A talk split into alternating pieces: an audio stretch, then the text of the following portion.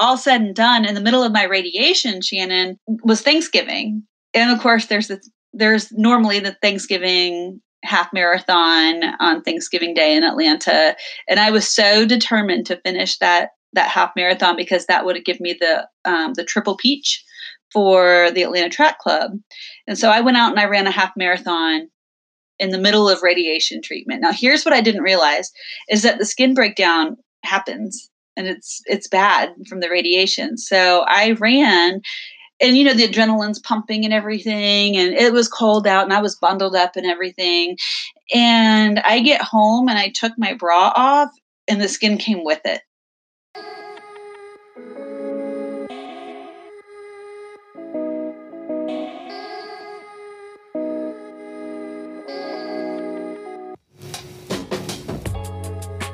Our stories are what make us unique, but they're also what connect us as human beings.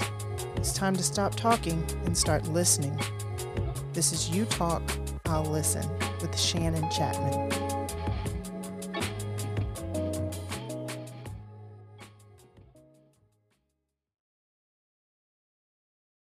October is Breast Cancer Awareness Month, but any month is a good time to bring awareness to a disease that will affect about one in eight women over the course of their lifetime and about one in 883 men Besides skin cancer, it is the most commonly diagnosed type of cancer for American women. It also has higher death rates than any other type of cancer for women in the US other than lung cancer. My guest this week, Linde, is young, under 40, and seemingly pretty healthy, but she's also a breast cancer survivor.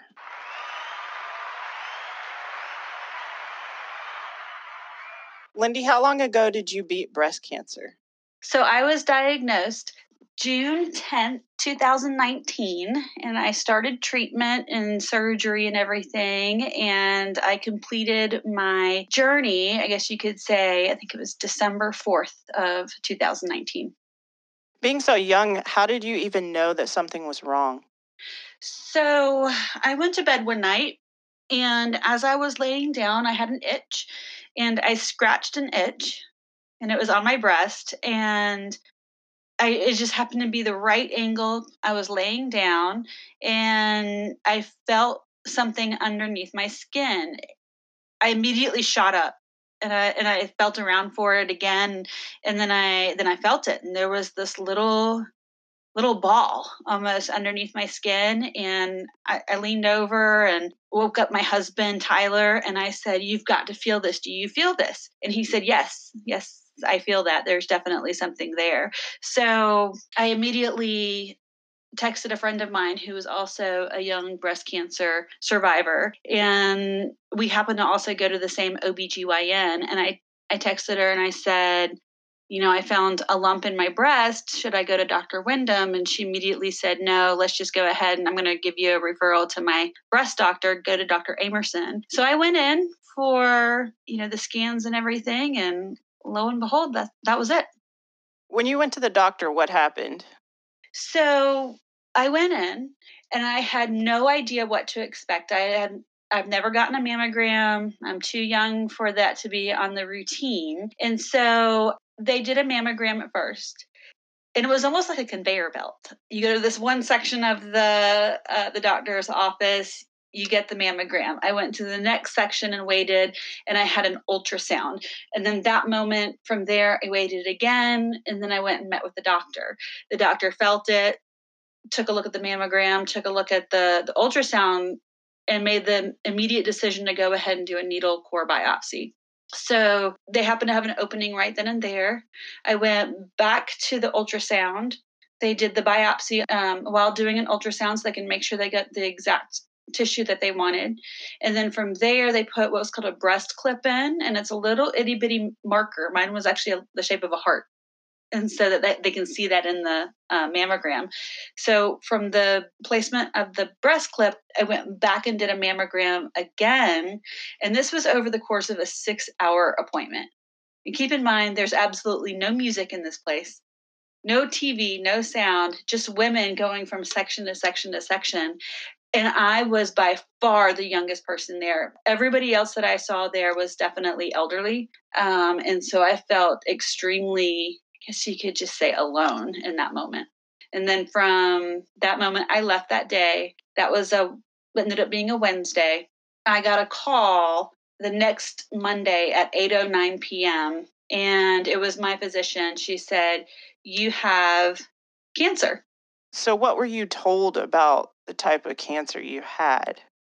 So when my doctor called me, she said, "You know, this isn't exactly what I had anticipated and you have breast cancer." And of course, at that moment I had my phone just up to my ear and I was shaking and I was trying to get my phone to be put on speakerphone so that my husband could hear because my brain just shut down after those words. I ended up having invasive ductal carcinoma. And so that's the actual type of cancer it is. It is inside the duct. And invasive means that it had spread outside the original location. So it was it had gone into the breast tissue at that point. I had a diagnosis of stage one breast cancer, and there is five different stages of breast cancer.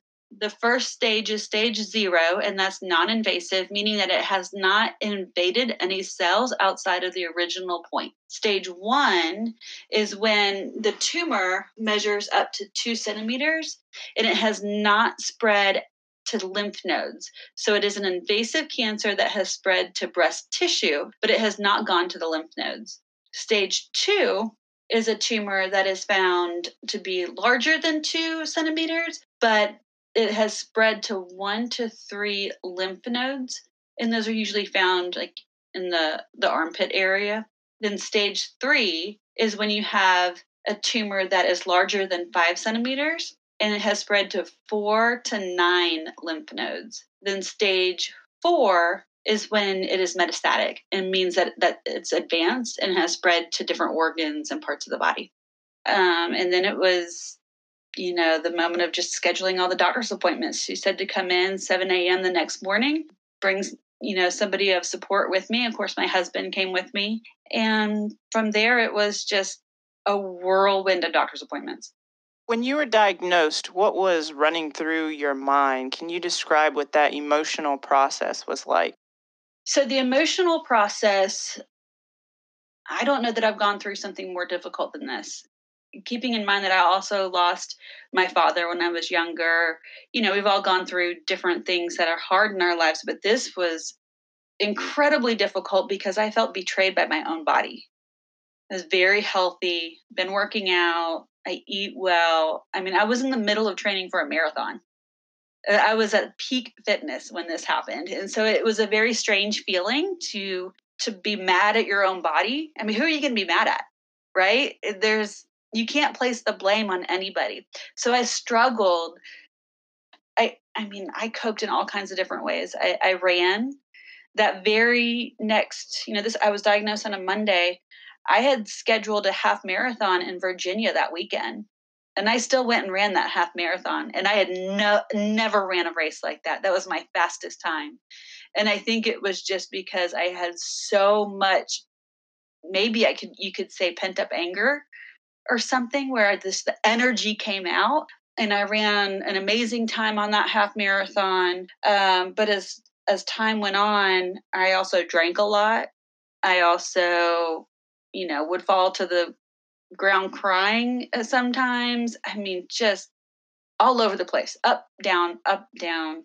I, I, there were times where I felt like I was crazy. Um, it was, it was hard emotionally, emotionally, really draining. So, what was it that kept you from losing it completely? There are times where I felt like I was losing it completely, Shannon. I didn't. I still have a roof over my head. I have an amazing career. I have a husband. I have a child. But all that being said, what kept me going was in my family. You know, I have a I have a son.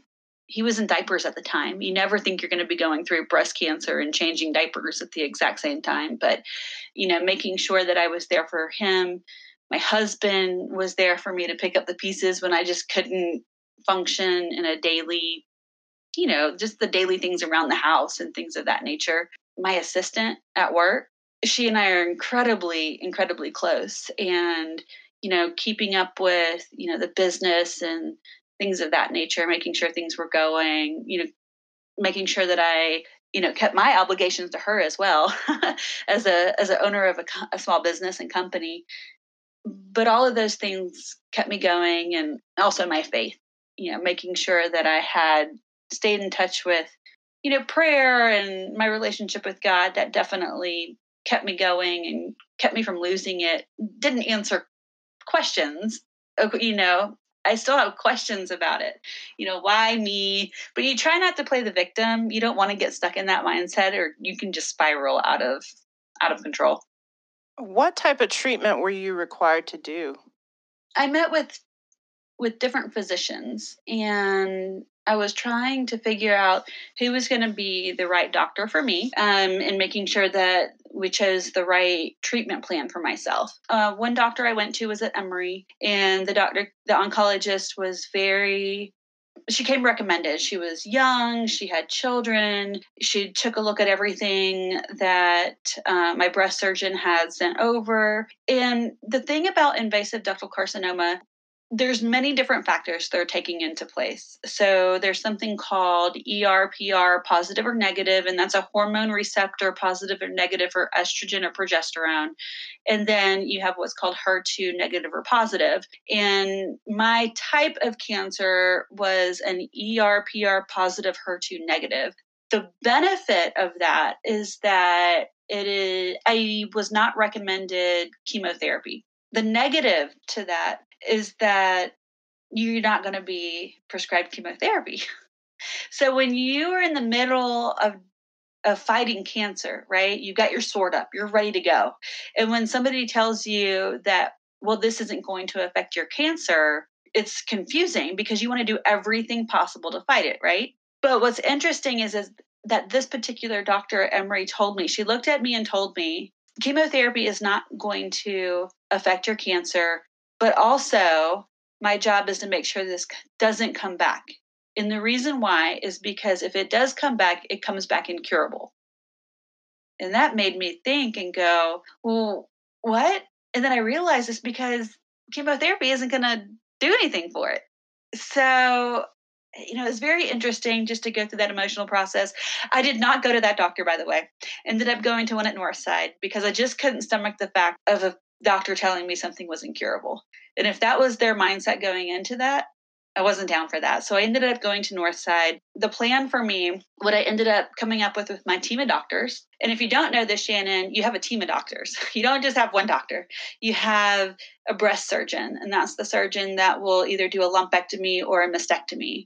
And then you have a plastic surgeon if you're going to be doing any reconstruction um, surgery as well. Then you have your oncologist, and that's the person that handles all of your medicine throughout the process. And then you have a radiation oncologist, and that's if you have any radiation as well. So my doctors, my team of four, what we came up with was that I would originally do a lumpectomy and an explant because I did have implants before. So I would do a lumpectomy, removing the cancer, with the breast surgeon. Immediately following, the plastic surgeon would come in, do the explant, do the reconstructive, do the lift because I wasn't getting implants again. That would happen. So I would go through that surgery. I spent the night in the hospital over in the Pink Tower at Northside Hospital. Uh, it was a wonderful place, by the way. I mean, I mean, for what it is, like I was treated very, very well afterwards all of my my tumor my lymph nodes that they took everything was sent off to the lab they made, you know, determined exactly what uh, stage the cancer was, and then they also did what's uh, what's called an Oncotype DX score on it. And this is an extra scoring that only one lab in the US does. It's um, over in San Francisco. It takes a few weeks to come back, but it gives you a reoccurrence rate, essentially. And there's a lot of things that are tied into that. Um, and if you're over a certain amount, I believe it's 25, they're still going to recommend um, a different type of chemo for you. Mine came in lower, so I still didn't have to do chemo again.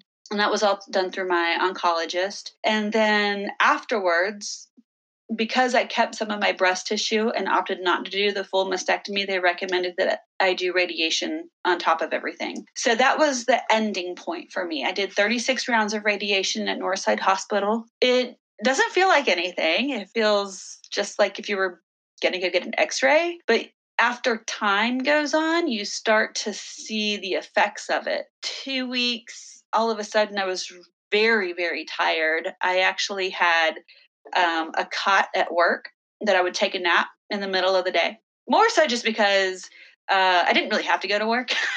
but at the same time, um, I wanted some normalcy. So I would go to work and they had an extra office set up for me where I could turn the lights off and take a nap. And sometimes I would nap for hours on end. And then I'd get up and pretend to do a little bit more work, and then I would go, you know, go about my my day. Um, so it was very tiring. It was the skin breakdown. I started to have a lot of skin breakdown. And because I am so determined to finish goals, remember, even after that that diagnosis, I still ran that half marathon. Well, my surgery was August 26th, and I think in mid August, I ran a 10 miler, the Atlanta 10 miler race as well. After my surgery, the first week that they let me back, let me back into exercising and running was October. And October 14th, I was like, maybe I'll get out there and run and do two miles. We'll see what I can do. I don't really know how I'll feel. Well, I ended up running a half marathon just because I could.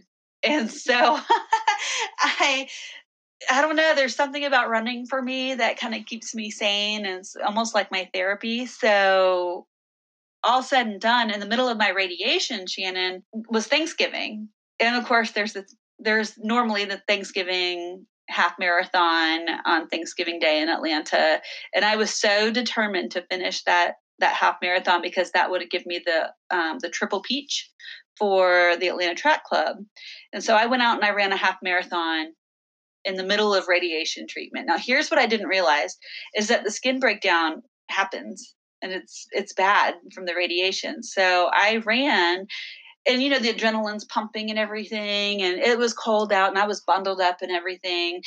And I get home and I took my bra off and the skin came with it. It was so painful and it burned my husband had to take me to the hospital and I had to get some they give you kind of like a foam cover that like a foam tape that you can put onto it silicone and foam and it was it was painful and i'm actually scarred from it. So the areas that my skin was removed from that time i, I still have a, a a scar. It's it's interesting to look back at it and see that scar to this day. I mean i'm very very scarred up from surgery and but that radiation scar is is painful. It, part of it is like Linde you're you're stupid. Why did you do that type of scar and the other part of it is just my determination to keep going and not letting anything stop me. That sounds very painful. It was. It, it was. It was bad. Now that you've done all of your treatment, you have a maintenance plan. What is that like? So my maintenance plan now going forward is pretty much I will be seen by some physician in my team every three months. So I get a mammogram on my right breast, and that's the breast that had breast cancer. I will have a mammogram every six months on that breast. Every year, I will have a mammogram on the left breast. So, pretty much every other one, I get both, and then I'll get a single. Then I will also get on a three month rotation ultrasounds on a full year rotation, I will have an MRI on both breasts. So I will continue with that pattern for about 10 years. Wow, that's a long time. It is extremely anxiety inducing. So the first time that I went back after going through treatment and I went back for my just checkup of a mammogram and ultrasound and MRI, I went back into the doctor's office, the breast surgeon's office. Remember the conveyor belt I told you about where I had to do the mammogram and the ultrasound and the doctor. Okay, well, that was the location I was at. And yes, it was the same thing that I went to and the same the same pattern. But this time it was in COVID world. Oh gosh. So it was a place that was already silent it there was nobody there. It was you would see a few people but like chairs were spread out. It was so so so sterile. And when i got into the part where i met with the doctor and i'm sitting there and i'm waiting for the results because they give you the results right away. Only if you're clear that's the thing. They always say we're going to give you the results right away. Well that only comes when you're clear. If they're not clear you actually have to wait. So I was sitting in the room by myself because nobody could come with me. My husband couldn't come with me. And I'm sitting there and I'm thinking, oh my gosh, like here it comes, here they come. And like the moment they open that door, I burst into tears. I mean, full blown, could barely console me just because it, it just all came at once. They walked in the door and I don't know what they're going to tell me. And I'm remembering everything that I had seen before, right? The being there, getting bad news and and here I don't know if I'm getting good news or bad news. They opened that door and they gave me a piece of paper and they said you are clear. And I looked at them and I was still crying and I'm like, is it crazy that I'm crying? And they're like, actually a lot of women their first time back cry. It's just you're remembering everything that you went through and this is so common. And I don't know if they were just telling me that to make me feel better, but it did. And I got a clear report. You said that you were on hormone blockers. So after all of my treatment was done in regards to like radiation, they put me on something called tamoxifen, and that is an estrogen hormone blocker. And it's done so that when you have a hormone receptor positive cancer, they want to make sure that they keep the hormones at bay as much as possible. And you know, if you go online and you read anything about tamoxifen, you're going to hear horror stories. And unfortunately, that was the case for me. I took it for about three months and I felt miserable. And my oncologist wanted me to take it for a minimum of five years. So, because I'm not uh, menopausal, I actually that that's my only choice. That's the only medicine I can take. There are other hormone blockers that you can take if you have gone into menopause, but because I'm not there yet, this is my only my only choice that they recommend. And you know, going through the symptoms and the things that that were bothering me from taking this medicine, my oncologist gave me the green light to go ahead and stop it for a while, and we'll uh, we'll be watching it essentially my hormones every every quarter just to make sure that they're not getting too high. What were some of the symptoms you had on that? Oh gosh, um, thinning hair, weight gain, like really heaviness in my legs. I know that's kind of hard to explain, uh, but almost like muscle cramps and things of that nature. Um, my period pretty much stopped. With, uh, hot flashes, extreme hot flashes, I, and night sweats I mean, everything that a woman, a young woman, wants to feel, right? yeah. yeah. I just felt off. I didn't feel pretty. I felt, I don't know. I mean, I don't have a lot of, I don't know a lot of people that have gone through menopause, you know, in my friend circle.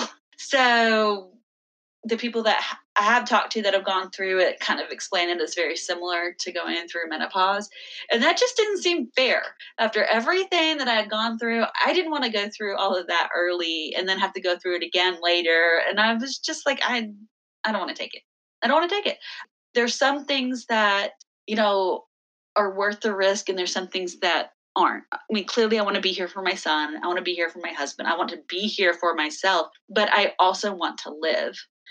like I want to live my life. I want to run marathons. I want to be physically fit and just feel alive. And Shannon and I just did not feel alive on that medicine at all. About how long was the process from like being diagnosed to completing your treatment?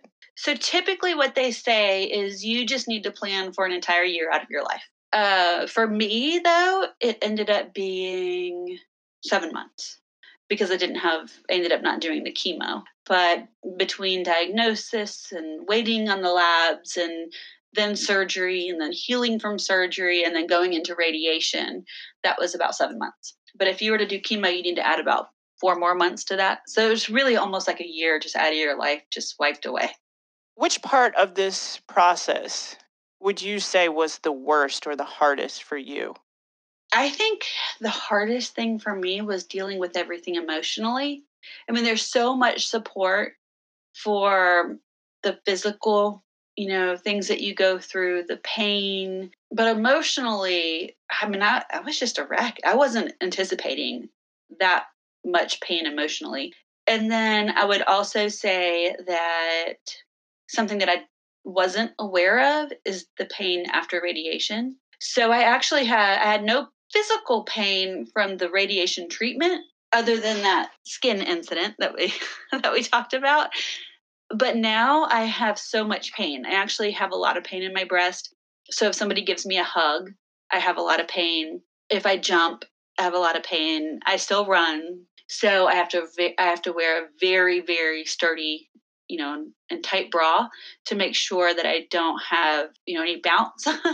but the pain is, it's a very unusual pain. I can't even describe to you what it feels like. I tried to describe it to my my personal trainer the other day and i'm like i just don't have the words there's nothing that i can compare it to other than the tissue feels very very tight and it's the whole breast tissue it's just it's a very unusual sensation but it's painful so I was going to ask, you've already talked about some of this. Do you have any permanent or long lasting effects from this even after being cured?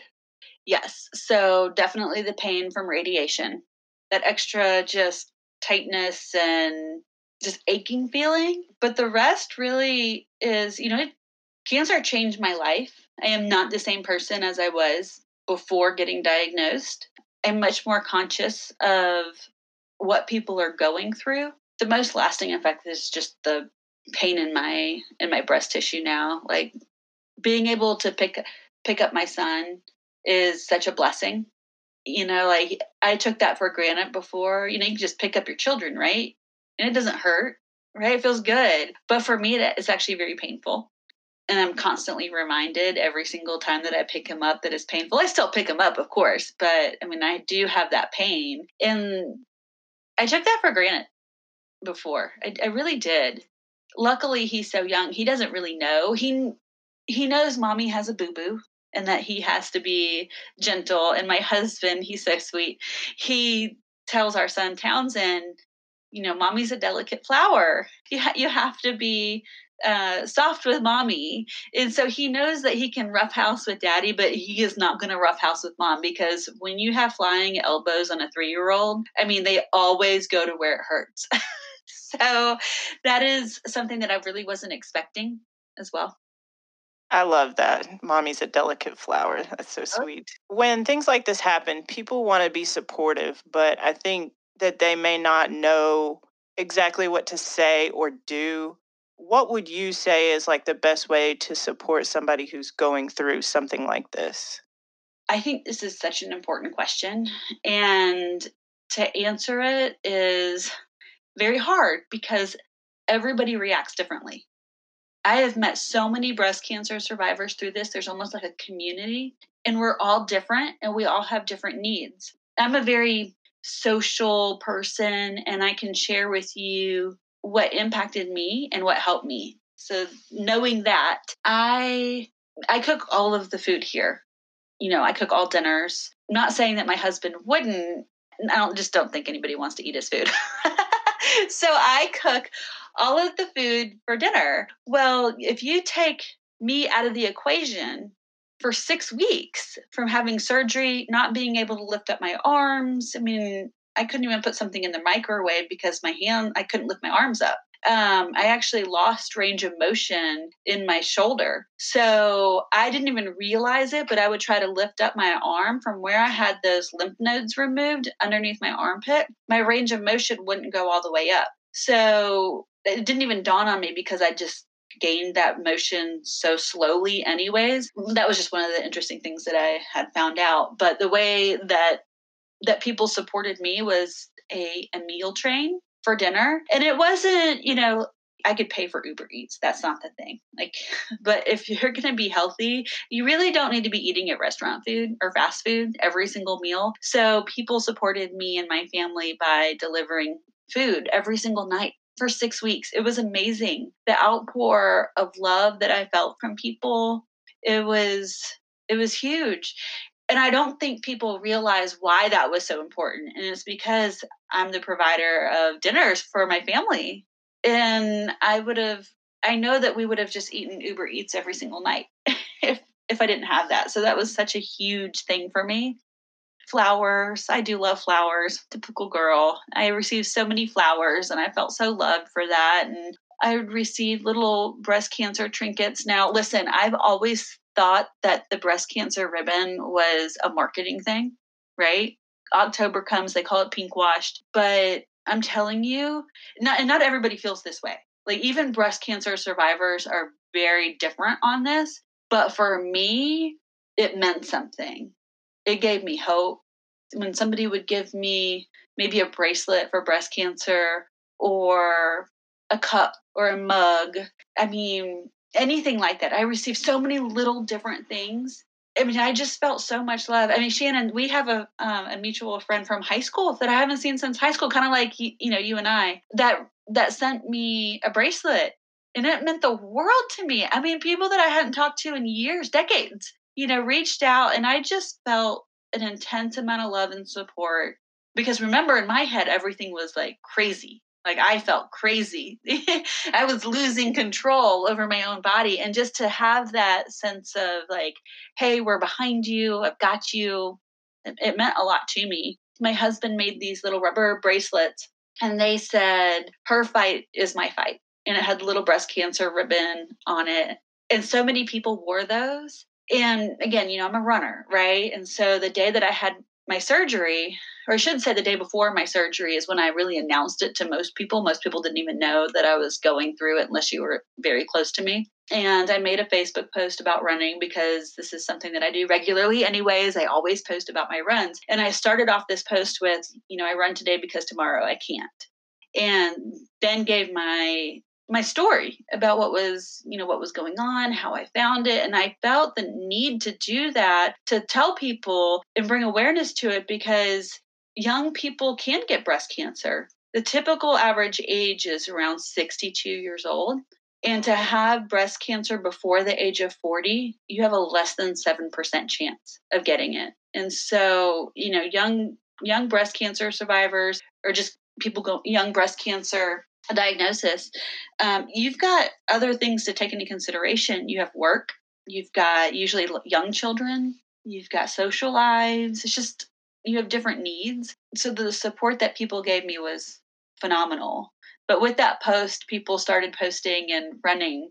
And I got people out there running, and that felt that felt good too even though that i couldn't do it that other people were moved to to get out there and and run and exercise and be healthy that's awesome so it sounds like what you're saying is just being there mm-hmm. um, and letting that person know that you support them or you're there with them as they fight this battle.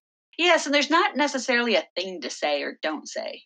You know, I mean, people ask me questions, and listen, I'm social, I'm an open book. So I don't mind if people ask me, but there are people that don't want to talk about it too. I have a very close friend who was going through breast cancer um, almost simultaneously with me. She had a different type of breast cancer, but she was diagnosed about two or three weeks after me. But she was very, very quiet about it. She actually got off Facebook. She didn't want anybody to know. She lost, she ended up losing her hair, and she was very, you know, felt shameful about that. She did not want to be social because when she would wear a wig, she felt like you could tell and so she just really became a recluse from going through everything. So everybody's different. I just happen to be one that feels a lot of love and support from other people. And all the mess and the distress that you've gone through, what's the blessing that's come out of this situation? I have become much more giving with my time and with my money. And even with work, we've always given back in certain ways, but I actually became more purposeful to give back to women going through breast cancer. So I've become laser focused on where I want to help and why I want to help. Because it's not just going through treatment you know that that women need help. A lot of it is emotional as we discussed. There's a place called turning point breast cancer rehabilitation in atlanta georgia and it is a wonderful place that helps women with rehabilitation. So if they need physical rehab with you know the movement of their arms because a lot of times you know if you go through surgery and mastectomy you do lose range of motion in your arms. Or maybe with massage there's a lot of side effects from it. If you could get lymphedema in your arm well you need extra help with that when you remove the lymph nodes. I mean all of these different services that they offer and that's not covered by insurance. So if a a woman can pay for it, that's great. But there's so many women that get breast cancer that don't have the ab- ability to pay for that financially, and so we're able to give back to to this specific this specific cause. And it's obviously near and dear to my heart and i just was able to tie it through work and it means a lot to me to be able to do that. You mentioned cost. What is the cost of this? Mm. well it depends on what all you have done. Gosh, I think I think I was lucky and mine was into the six figures. But keep in mind, I didn't even do chemotherapy. And that's extremely expensive. You usually go in probably six to seven rounds. Just it depends uh, what kind you have. There's so many different types of cancers, uh, breast cancer. But um, my girlfriend that had a triple negative, which is you pretty much have to have every treatment possible and a mastectomy with that. Not always, but that's kind of generally what I hear from you know my friends that have had that that kind. I mean, it was a few a few hundred thousand. It's a it's a lot of money. Now, it was very expensive for me because I also coped with shopping. I mean, Amazon was at my doorstep every every day. and that all ties into it. And think about the women that you know, if they're not working, they don't get paid. So you're going to have that to play as well. I mean, there's so many different things to go into it, but it definitely is a huge, huge financial burden for families and for women. So, Linde, you found a lump, and that's how you knew that something was wrong. But what are some other things that people should look for? Feeling a lump is probably one of the most common ways in that people kind of associate with breast cancer. But a lot of times, those aren't even breast cancer lumps that you feel. So you have lumpy tissue, or you have maybe a cyst. So typically, if you feel pain in that lump or that area, it is not breast cancer. All right. So then that's that's typical. Not to say always, but that can be typical. You can also, if you see dimpling, that could be a sign of breast cancer. Bulging can be a sign of breast cancer. And there's a type of breast cancer called inflammatory breast cancer where you could have a hot um, and red redness and it feels hot uh, maybe around the nipple area. There could be changes in skin, almost like a, a rash that can be signs of breast cancer. So typically, any type of change that's what you're looking for. Any type of change in your breast, you definitely want to get it checked out doing that once a month, you know, feel it on the first campaign is so important just because you may have tissue that could be more dense in some areas and you don't necessarily feel it all the time, but then overnight you could just feel a different a different bump. That's what I felt. I was lucky because it was it was, on the top of my breast, which is a very rare location for it. A lot of times it's more in the armpit or underneath the breast, but you just never know. And if you do those monthly checks, you know, on the first, that could, I mean, it could literally save your life. Well, Linde, I appreciate you being open about this and speaking about it. I actually learned a lot because I didn't know any of those things about you know treatment and what you have to go through so it was very informative for me and i think it will also be very informative to the listeners thank you so much you're welcome anytime Stay tuned for the mic drop moment. If you haven't heard about Anchor, it's the easiest way to make a podcast. There's creation tools that allow you to record and edit your podcast right from your phone or your computer. Anchor will distribute your podcast for you so it can be heard on Spotify, Apple Podcast, and many more. You can make money from your podcast with no minimum listenership. It's everything you need to make a podcast all in one place. And guess what? It's free. So download the free Anchor app or go to anchor.fm to get started. My conversation with Linde this week made me feel overwhelmed. So I can only imagine how people going through this must feel. There are so many different types, different treatments, and different side effects. So many terms, so many doctors, so many appointments, so many possible outcomes. There's a process for diagnosis, a process for treatment, and a process for maintenance. Even after they are cancer free, survivors can't just put all this behind them because they still have to take extra steps to make sure it doesn't come back. There may also be a lot of pain in doing everyday things that we take for granted, like giving hugs and picking up their child, which is a constant reminder of what they have been through. Now I understand why that pink ribbon means so much to so many women. For some, it's a badge of honor that reminds them that they made it through such a life changing event and they didn't completely lose it, like Linde spoke about. It struck me when Linde described her emotional roller coaster and how she felt betrayed by her body because she was living a healthy lifestyle. She asked the question, Who can you blame? which really has no answer, and that in itself can be hard to process in our human, limited minds when even our faith has no direct answers. Some of you listening may be Christ followers like Linde, and some may not. If you say that you do believe in Christ, you also have to believe that God's plan is perfect and that no matter the outcome, as Romans 8:28 says, all things work for good for those who love the Lord and are called according to his purpose. That being said, Linde realized that she couldn't focus on all the whys, and instead, she focused on her faith, her family, and the people that God put in her life perhaps to help her deal with this very situation. If someone you love is going through this right now, and you're wondering how you can support that person, think about who she or he is. Men can have breast cancer too. Some people will openly share what they're going through, but others won't. Some people will proudly sport that pink ribbon, while others will avoid it. There's no one right way to support someone going through this. The most important thing is that that person knows you care. Hopefully, this episode gave you some insight into the emotional, physical, and financial pain that person is experiencing or has experienced.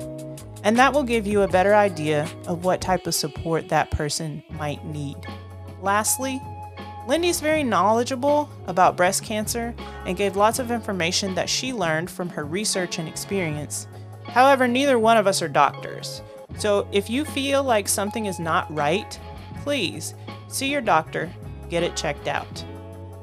This is U Talk's seventh episode. So if this is the first one you've heard, you've got six more episodes to binge and get caught up. There are also more amazing stories to come, so don't forget to subscribe or follow the U Talk I'll Listen podcast on your favorite podcast app to stay up to date with the latest episodes. Grace and blessings.